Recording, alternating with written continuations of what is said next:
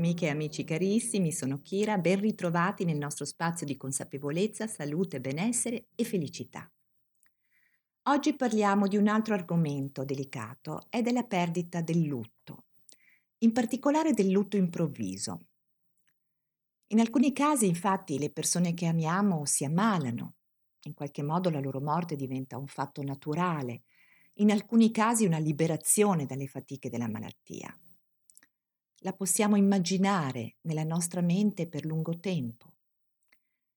Succede però, altre volte, che la morte arrivi improvvisa e inaspettata.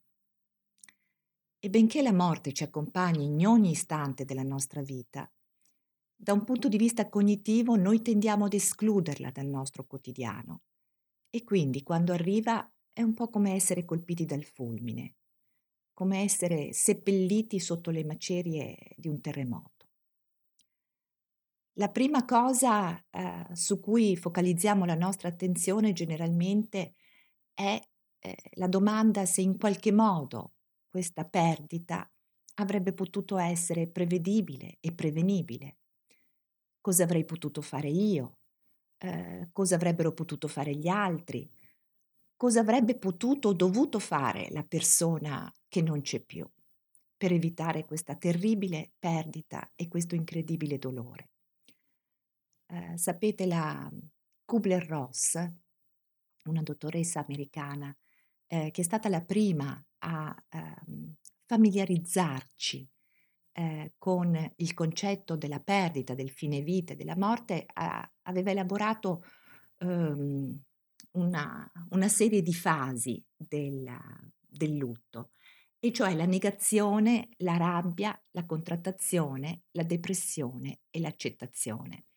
In realtà quando eh, la Kubler-Ross ha elaborato queste fasi ehm, stava studiando i malati terminali, quindi l'ha fatto eh, osservando i propri pazienti.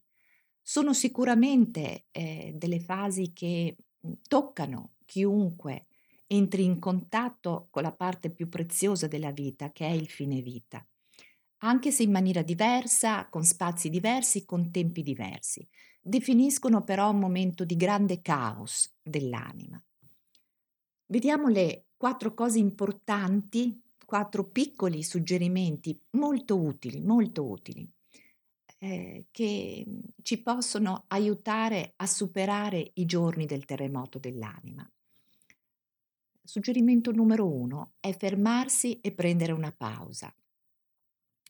Da un punto di vista cognitivo, emozionale, neurofisiologico, abbiamo bisogno di ristrutturarci, di adattarci, di dare un senso per poter ripartire e ricominciare.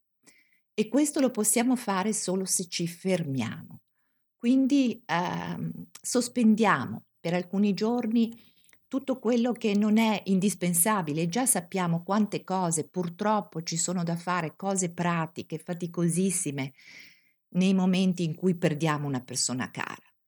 Eh, quindi cerchiamo di eh, fare a meno di quello di cui possiamo fare a meno, e questo riguarda anche il lavoro.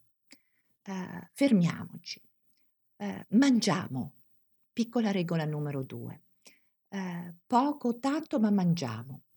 Il corpo generalmente eh, in una, durante un evento traumatico come la perdita di una persona a noi molto cara si dissocia e quindi lo stimolo della fame spesso scompare.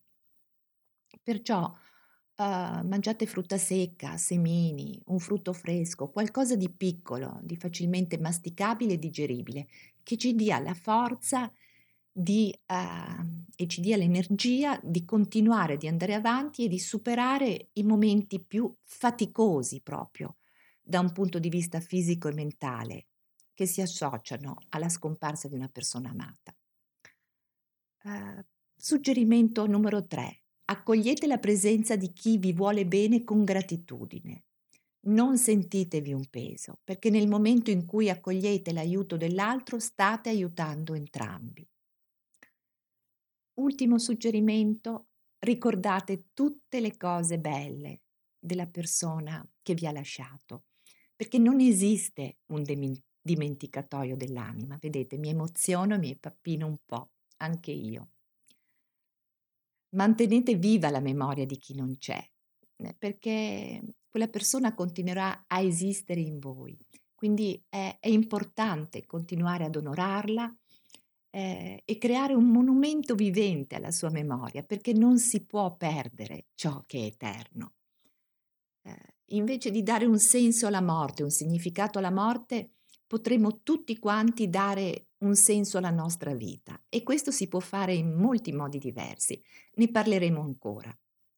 Se qualcuno di voi ha un'esperienza da condividere, un suggerimento da dare, un, un pensiero basato anche sulla propria esperienza, fatelo, lasciate qui un, i vostri commenti, i vostri suggerimenti, perché potrebbero essere di aiuto a tanti. E per favore, continuate a condividere, perché la nostra tribù del cambiamento ha veramente bisogno di ognuno di voi per crescere. Io vi auguro una serena giornata, un abbraccio in particolare a chi sta vivendo o ha vissuto il dolore profondo di una perdita. Non siete soli. Ciao a tutti.